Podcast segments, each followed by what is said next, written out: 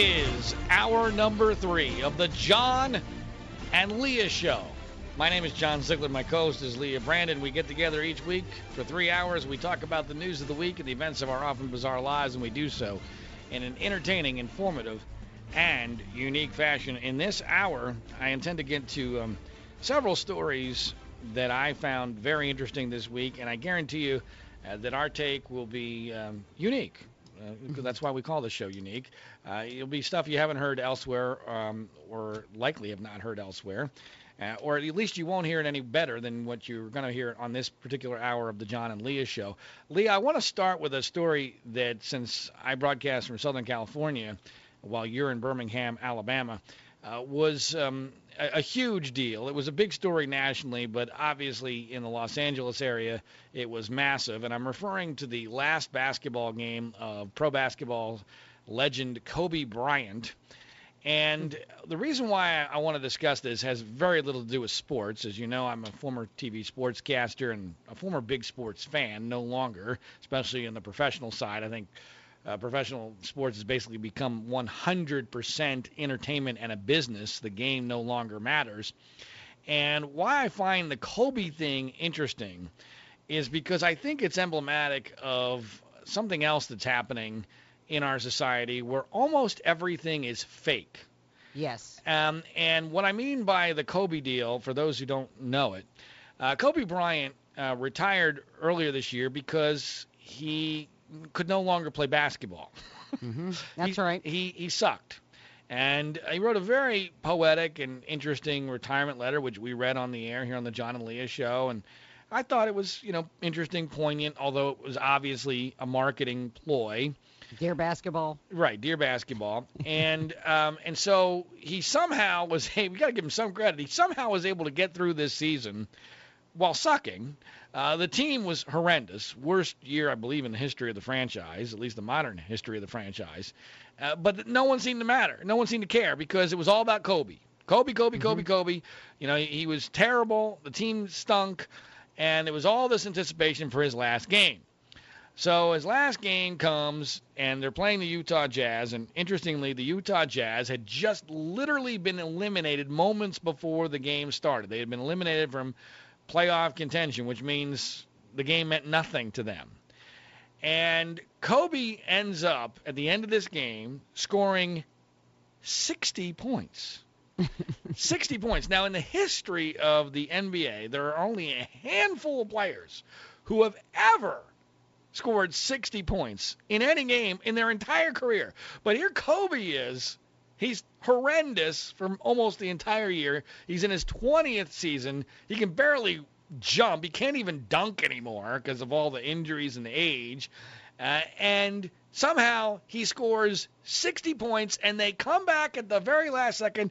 You know, I think they were down 10 points with a couple minutes left, and they end up winning the game at home. All the stars are there Jack Nicholson and, well, you know, every other. The usual suspects. Right, all the Hollywood stars are there and it's this fairy tale ending, and everybody's happy. It's Hollywood, Tinseltown, la la la. Every, it's just incredible. And I will acknowledge that for the last couple of minutes of the game, Kobe was amazing. Uh, but but to get the 60 points, he had to shoot the ball 50 times. Now, for people who don't know basketball, that's beyond unheard of. No one ever shoots the ball 50 times in one basketball game. And if you do, you better score a hell of a lot more than 60 points. That's right. Now, here's my. And, and here, I truly believe that the Jazz tanked the game at the end. Um, not in a conspiratorial way. I just think they all knew what the right narrative was supposed to be, what the storyline was supposed to be. Kind of like the Washington Generals playing the Harlem Globetrotters. uh, you know, the Washington Generals know what their job is. They're supposed to lose to the Globetrotters. and um, that's what the Jazz did. Now, that doesn't mean that what Kobe did at the end of the game was completely a farce. Yeah, because listen, your Twitter feed, I'm telling you, I had whiplash from it. well, I was very conflicted because here I, I I love the good story as much as anybody, right? Oh sure. And and, a, and an old legend you know, being able to dig down deep one last time to show his greatness. That's a great story, especially for an old guy like me, right? So. Yes. And I and I'm from the Philadelphia suburbs. Kobe, you know, grew up in the Philadelphia suburbs. Uh, You know, so I mean, he's a great basketball player. so I, I was wanting to buy that narrative, and then and then You were really mad during the game. well, it was such a joke. I mean, the game itself was an embarrassment if it was an exhibition game. Uh, but this is supposed to be an NBA regular season game, and um, and so here's so basically what we're left with is that the news media, and and this is what drives me crazy. The news media never picks a lane. Um, they always pick the narrative that they want, and Right. so and so there's only really two options here and how to evaluate Kobe's last game and the 60 points. Either it was real, in which case, wow, holy mackerel, why is he retiring? If you've just scored 60 points in an NBA basketball game, there's no need to retire. You've got, you know, several months to rest up for the next season. You still got it. yes. Or the other option is it was completely fake. It was as fake as a three dollar bill, um, and the whole thing was a farce. And why? So if it was a farce, which I think logic indicates that it was, again, not in a conspiratorial way. You, you know, Sp- Shakespeare said it best: "All the world's a stage, and every man's an actor." People know their roles. They know, they instinctively know They wh- do. what the right narrative, the best narrative, the best story is. They know what they're supposed to do. There was so much media hype surrounding this. Everybody knew, including the referees, knew what was supposed to be the outcome. That doesn't mean they got in a, into a room and they conspired. They didn't need a memo. They didn't. No, no, they didn't need a memo. Thank you. Um, but if it wasn't real, why are we pretending it was? Exactly. Although I have to say that when it was over, you tweeted out something like, "I take everything back." And then that only lasted Right. for five minutes or something, and then you started back in. No, that's exactly right. And what you've described very well, Lee, is this. What here's what happened. My emotional side, which is Yes. usually, which is usually down by my toes, my emotional side perked up and said, "Wow, that was amazing!" And then after the euphoria died down, my rational side stuffed the emotional side back down and said, "What are you talking about, moron?" I saw it play out live on Twitter. I mean, really, the whole thing. It's just flat out ridiculous. I mean, it, it really it was, and I, I mean, no one wanted that story to be, you know, happy ending better than I did. I, one other thing on Kobe, because this will lead us into the next story, which deals with race. It's amazing to me, and more than a bit depressing, that Kobe is now a black icon. hmm Um, and, and, and how he became a black icon really bothers me. And now, let's be clear. Um, you know, O.J. Simpson rightfully got a lot of uh, derision, not nearly enough because he killed two people, uh, for, you know, basically giving up his blackness and becoming a white guy. But at least O.J. was once a quote unquote black guy. Kobe has been the whitest black man in the hmm. history of basketball. He grew up in the suburbs of Philadelphia, Lower Merion High School. He grew up in Italy. In Italy, from 6 to 13, he was in Italy. Then, after high school, he moves to Los Angeles, and he wasn't living in Compton, folks. He was not. I don't, there are not too many black people that weren't six foot eight or taller in Kobe's neighborhood. I can guarantee you that. And so somehow, and it's all because of the rape allegation. He You beat think so? he beat the rape allegation, so that gave him street cred in the Wow. black community. That's Wow. what that's what bugs me. Is that that's how you get street cred. That's how you be, get your blackness back by beating a a legitimate rape allegation where you ended up giving a civil settlement, uh, an undisclosed amount of money to your accuser. Now I don't know whether it was rape or not, but and I know rich people, you know, they can write a check and make it go away. I'm sorry that there's something was there. Something he did. The, the ring on his wife's finger tells you he did something really, really wrong. oh, for sure. Um, and so it just it, bu- it bugs me that Kobe somehow uh, was able to get past all of that and became a bigger hero in the end, in part because of it. Uh, and I think it's an indication of just how crappy our culture is. All right, um, and how fake everything. Everything is fake. And you know what really pisses me off? This is the part that pisses me off. Now, mm. everything that happens in sports that's an amazing story, I autom- I can't enjoy it because I automatically yes. think, well, wait a minute, there's something wrong here. Like a perfect example, Usain Bolt, the track star. He's amazing. I've never been able to enjoy any of his Olympic victories because I'm presuming he's got to be on steroids because he, he can't possibly be that good or something has to be wrong about it. And so now True. it's destroyed every potentially great sports story. And you know when you bastardize the game so that Kobe can get 60 points in his last contest, that's the price you pay. But no one cares because it's all about the narrative today. That's all that matters is what's going to sell today, and that's what the news media is all about. All right, when we come back, more on the John and Leah Show on the Free Speech Broadcasting Network. If you ever have trouble sleeping, do yourself a favor, folks, and listen up. It might just change your life. I know it had a big impact on mine. I'm talking about using My Pillow. You may have seen My Pillow's owner, Mike Lindell, on their TV commercials. Well, My Pillow is fit just for you, the kind of sleeper you are, on your back or your side, or how big or small you are. I love My Pillow, and my wife and daughter use theirs as well. Obviously, a good night's sleep is a life changer. And now's your chance to take advantage of this special offer. Buy one My Pillow and we'll give you one for your partner for free. Don't waste another night on bad sleep. Life's too short. Call 800 871 1827. That's 800 871 1827. Use the promo code JL for the John and Leah Show for your free pillow and start sleeping better right away. Call 800 871 1827 or go to mypillow.com and be sure to use that promo code JL for two life changing pillows made in America with a 10 year warranty, all for the price of one. That's mypillow.com.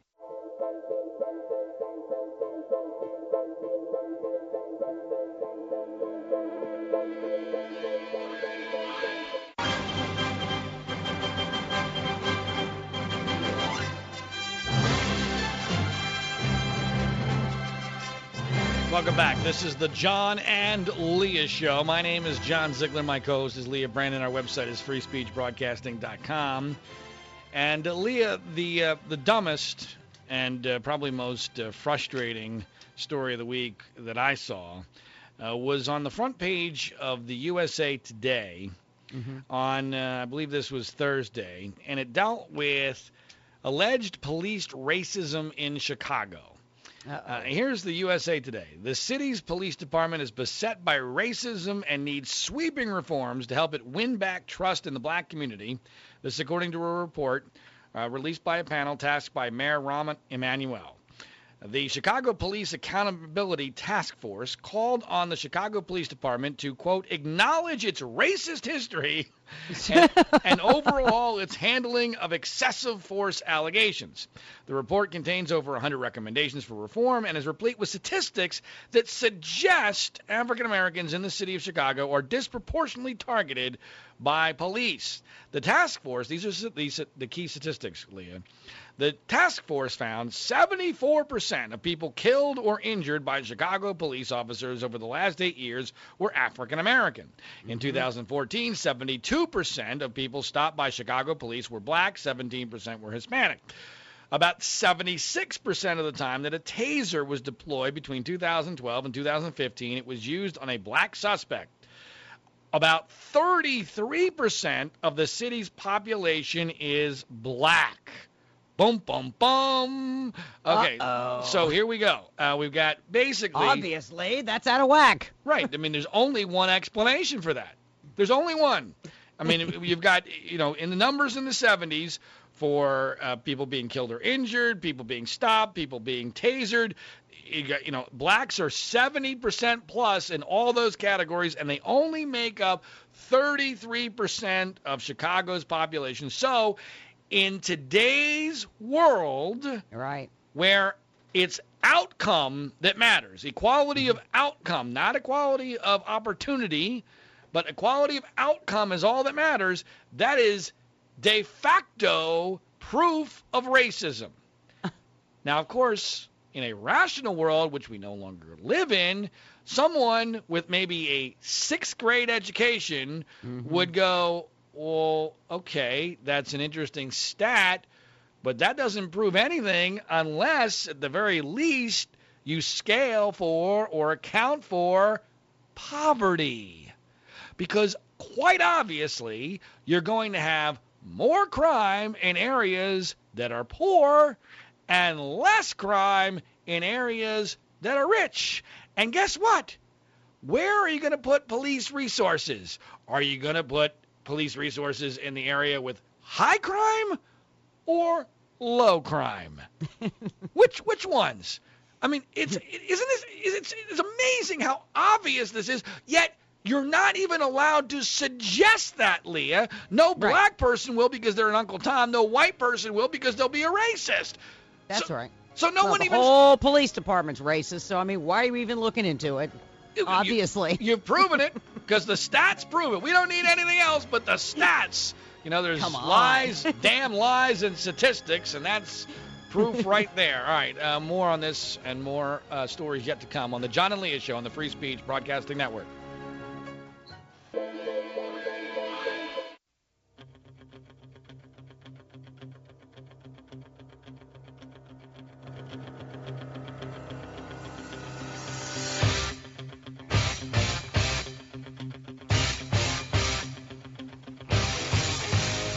Welcome back. This is the John and Leah Show. My name is John Ziegler. My co-host is Leah Brandon. Our website is freespeechbroadcasting.com.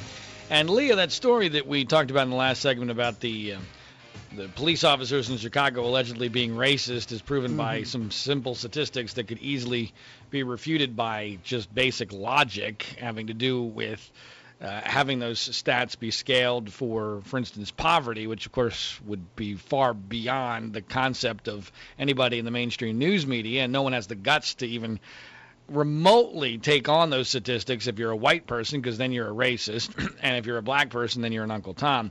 The underlying premise of that whole effort, in my view, and I think you'll agree, is that liberals need an excuse for why it is that over two generations of legally being equal, blacks, whites, every other race, blacks being equal for over two generations legally has not more dramatically, naturally enhanced the lives of black people. So we need an excuse. Why are there not more successful black people? Why are so many black people still mired in poverty? And why do so many black people, especially black young black men, why do they go to prison? Why do they go to jail? Why do they have so much interaction with the police? So we need an excuse.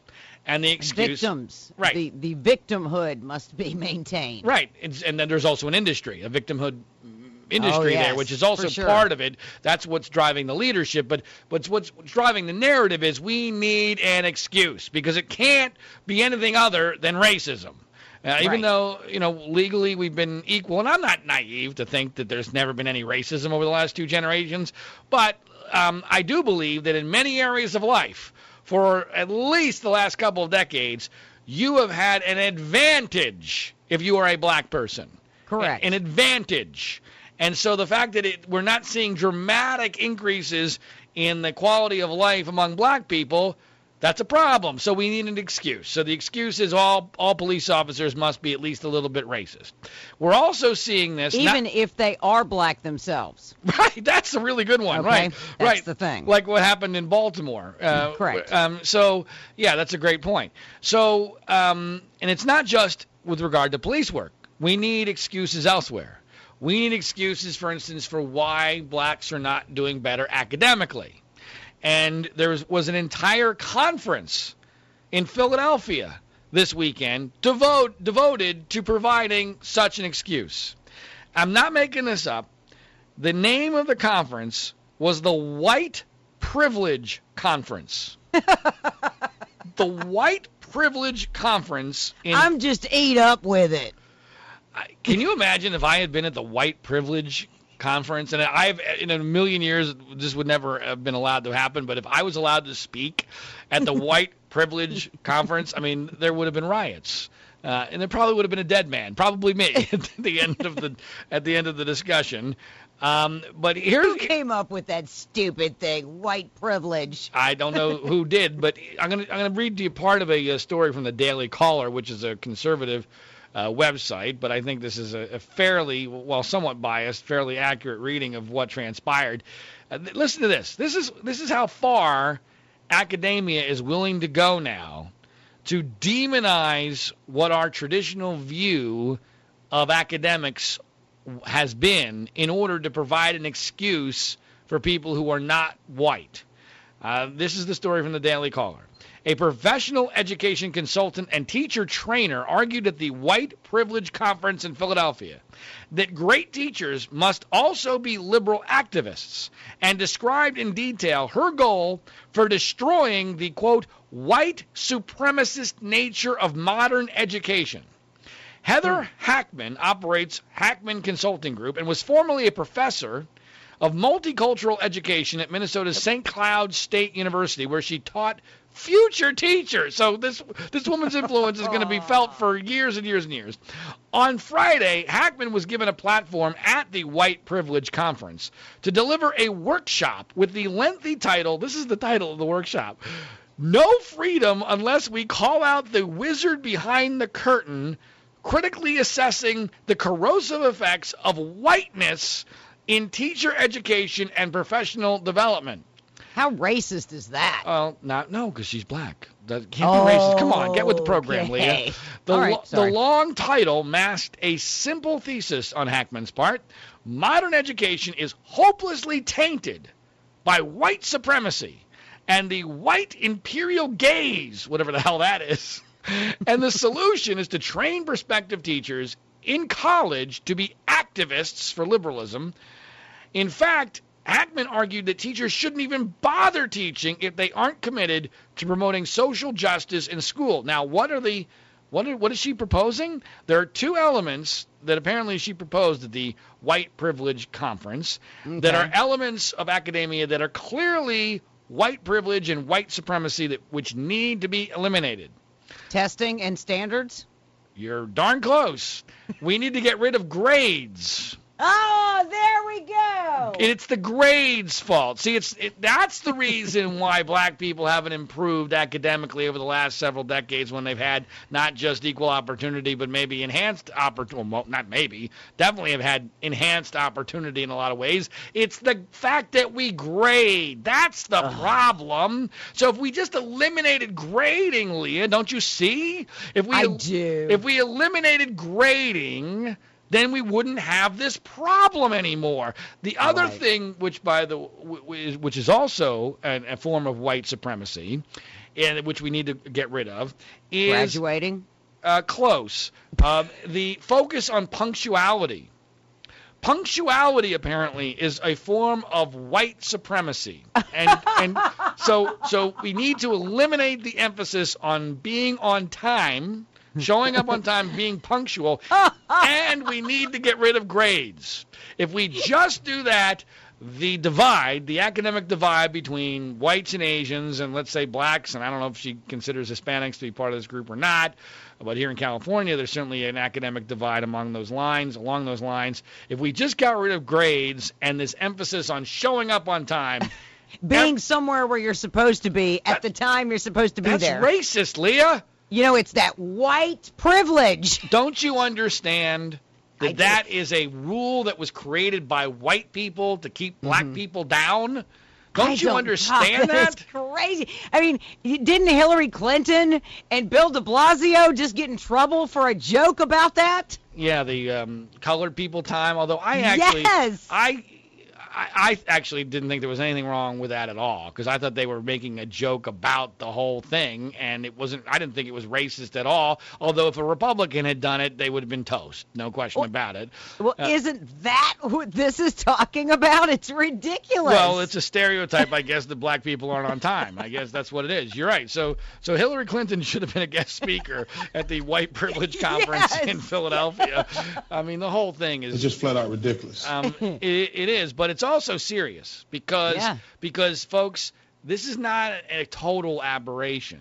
All right, the, these are the types of people who control the decisions, and when they don't get any blowback, and eventually they're gonna get their way because they've already won the central battle. The central battle was to chill criticism. To make anything critical of them inherently racist. See, this is mm-hmm. why why we're so screwed. Because no one, even as- absurd as that is, there won't be any universal condemnation. I guarantee you in Philadelphia there was no negative media coverage of this. Because why would you bother? Because if you're a white reporter, you might get fired. And, that- and, and, and if you're a black person, you probably agree with it, or at least at the very least you don't want anyone to know that you disagree with it. So so there's then you'll be fired. Right. Well, you might not be fired, but you're just, you know, you're going to lose your street cred and you'll be an Uncle Tom, and that's going to be a whole nother series of problems. The reality is that these people are allowed to go on and do their thing unmolested, and oftentimes they get adulation for it because Sure. the people that are deciding their fate are all liberal whack jobs too. So I mean, and I, it's it's just so it's hilarious, but it's also frustrating and scary. And you know, this isn't directly related to race, but there was another story that was linked on the Drudge Report today. I don't know if it's still there or not. Out of um, Great Britain, which was scary as hell, that apparently college professors are now finding in Great Britain that students don't have college students, college students don't have the attention span to finish reading books. Yeah. They do not have the attention span in college in Great Britain to read books. Social media. I don't think that that's an aberration either. I I have said time and time again that the shrinking to almost nothingness of the attention span of the average American, especially of younger Americans, is going to come back to haunt us in a huge way. We live in a society where if it doesn't fit on a tweet, forget about it. Right. Forget about it. If it if it's not if it's over 140 characters, sorry, that's too long. It's too involved. And you know what that means? That means the truth has no chance because you can't fit the truth on a tweet. A lie is very easy to fit on a tweet, especially if it's a convenient lie, a popular one. Um, with, you know, but the reality is, truth is complex. Context matters. And that's why books have always been so important because sometimes it takes 300, 400 pages to get to the essence of an issue. Well, we can't do that anymore because we don't have college students with the attention spans to be able to read full books. It's unreal. And yeah, all right, uh, And then, you know, gosh, they have to show up on time. and those grades, Graded. those grades. My God, it's so damn racist. Real. All right, uh, final segment coming up on the John and Leah Show on the Free Speech Broadcasting Network.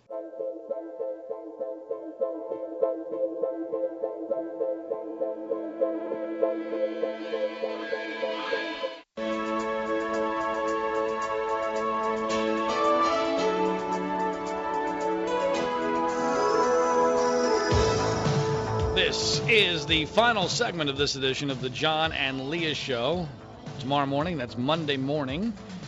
The podcast for this program will be available at our website, www.freespeechbroadcasting.com. Uh, the uh, podcasts for the last uh, eight or nine months are available there now. Check them out at the end of the program. Lots of great stuff there.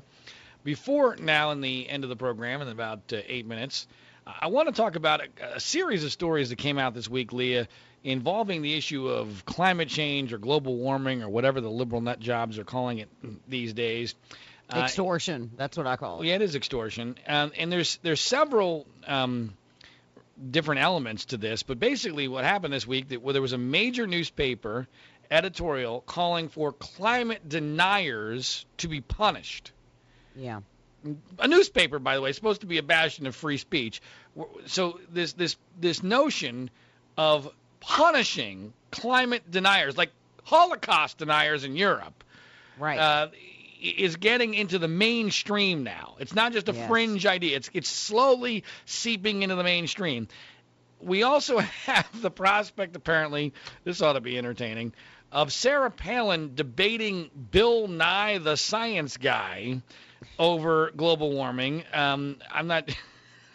I don't even need to get into the details of that, but that'll be entertaining because you know I'm not sure either of them really know what the hell they're talking about on the subject. Uh, although I'll take Sarah Palin on it. At least you know she's lived in Alaska most of her life, or at least adult life, so that'll give her a little bit of a leg up. And Bill Nye is no science Definitely expert. not a science guy. No. Um, and then, and then, most interestingly, there was this uh, in the Washington Post from yesterday, and and this really gets to the heart of of the many elements of the climate change, global warming mania that drive me crazy, this is number one. Uh, and it deals with statistics and, and the issue of popularity rather than credibility. Uh, the headline in the Washington Post research shows yet again there's no scientific debate about climate change. Uh, and here's the article. This is this is fascinating to me, if not also insane. It's a well-known and widely cited statistic. 97% of scientific experts agree that human-caused climate change is real. The consensus has been supported by numerous studies, and yet the idea that the, the statistic is made up or wrong is still a common position among climate doubters and a major tool used to foster public uncertainty about climate change. Now, researchers have reinforced this finding of a scientific consensus once again in a new paper published this week in the Journal of Environmental Research Letters, which I'm sure is a very objective publication yeah, on this issue. How much money they were paid to uh, do right. that? The paper finds that an overwhelming majority of climate experts agree on the issue, and that even though the contrarian movement begs to differ, there is no substantial scientific debate about it.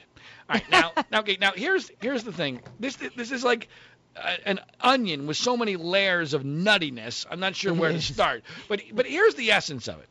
And this is why it drives me so nuts. Because at the heart of this matter is the notion that because 97% of so-called experts believe something, that that means inherently it must be true. That, Correct. that therefore, therefore, disagreement is not allowed. It's not allowed in polite company. It's not allowed in the mainstream news media. Well, you'll and, be fired if you disagree. Uh, and now, yes, and now we're even to the point where because that hasn't worked well enough for these people, mm-hmm. they're not mm-hmm. winning the argument. So now they need to threaten actual punishment, make it a speech it's crime, unreal. a hate crime to to be a contrarian and to consider that well maybe the 97% who are saying that man-made climate change or global warming is real are not right. Even suggesting that is somehow so wrong as to be a potential criminal offense at some point. Now, here's this is why this hits home for me. One, because I'm a contrarian by nature. Two, because I have been right many times, many times on major subjects where over 97% of the so-called experts disagree. Disagreed. I mean, so so, and I'm I'm actually someone who believes, Leah, that that 97% number is incredibly important because if it was, you know, let's let's look at this logically. Let's use some logic here. If if you if you ask experts, okay, what is today? What day of the week is today? All right, Sunday. you would get you would get hundred percent of calendar experts to tell you that where we are right now, it's Sunday. All right? Uh-huh. that would be credible. A hundred percent, I would say, okay, I should probably believe that. If it was eighty percent, I would actually say, okay, on some other issue, let's say, you know, something more controversial than what day of the week. If you have experts who, say, you know, say that uh, 80 with 80% certainty or 80% of them say this must be true, that's a number that I would give a lot of credibility to because I'm all right. That's a strong majority, but it shows that you're allowed within your industry to disagree, right? Right. The the 97% Bogus. is, is completely sets off alarm bells everywhere because you know what 97% tells me? It tells me you can't survive in your industry unless you have this point of view and yet despite despite that there's still 3%, 3%. out there who are willing to give up their careers in order to say, "Wait a minute, this ain't right." Now, so th- so inherently, with the way I look at the world, I look at 97% and I go, that probably means it's bullcrap. Now, that doesn't prove it's bullcrap it- it- and- by any stretch of the imagination. I'm not, again, it's not a conspiracy theory. I'm just looking at the way human beings work. And the best analogy I can come up with, and people, I'm sure, who are in the scientific community would scoff at this, but it's a better analogy than they would ever want to admit. You know where else we see an enormous consensus on um, on whether something is real or not that there's no direct evidence for? If you ask five-year-olds, and people have done this, and I believe the number is darn close to 97%. If you ask five year olds, does Santa Claus exist? Yes. You're going to get in the 95, 96, 97 percentile range. Mm-hmm. Now, five year olds are experts on Santa. They know everything there is to know about Santa. They, also do. have a massive self interest in Santa being real. Correct. So, so the fact that 96, 97% of five, and I'm not making this up, there was actual study done this on this, that that percentage of five year olds, Santa Claus experts, say that Santa is real. Does that mean that Santa Claus is real? Nope. No, it doesn't. In fact, all it does is show you that human beings will almost always act in their own self-interest. And by the way, five-year-olds are old enough to know that certain things are not real. But not Santa Claus, because Santa Claus is too juicy for them. There's too much self-interest in Santa Claus being real. Well, Right. it's the same way with climate scientists. And by they the get way, grants. They get money. They're being paid. and it's worse than that. Because I guarantee you, the people who are let into the quote unquote club to have their voices heard are only people who already agree. Because if you didn't True. agree, you wouldn't be allowed in the club to have your voice or your vote counted in the 97%. And how many? How many were surveyed? Yeah, I don't know. I don't have that number. It's, I mean, I'm sure no, it's in the they never do. Well- it's always 97% of experts. It doesn't say how But- many but- or who they work for. But because a, a position is popular does not make it right. And in fact, in this day and age, it's probably the opposite more often than not because our media is so damn broken. Leah, as Exactly. always, I enjoyed it. Podcast at Free Speech Broadcasting on Monday till next Sunday. Have a great week. My name's John Ziegler. This is the John and Leah Show on the Free Speech Broadcasting Network.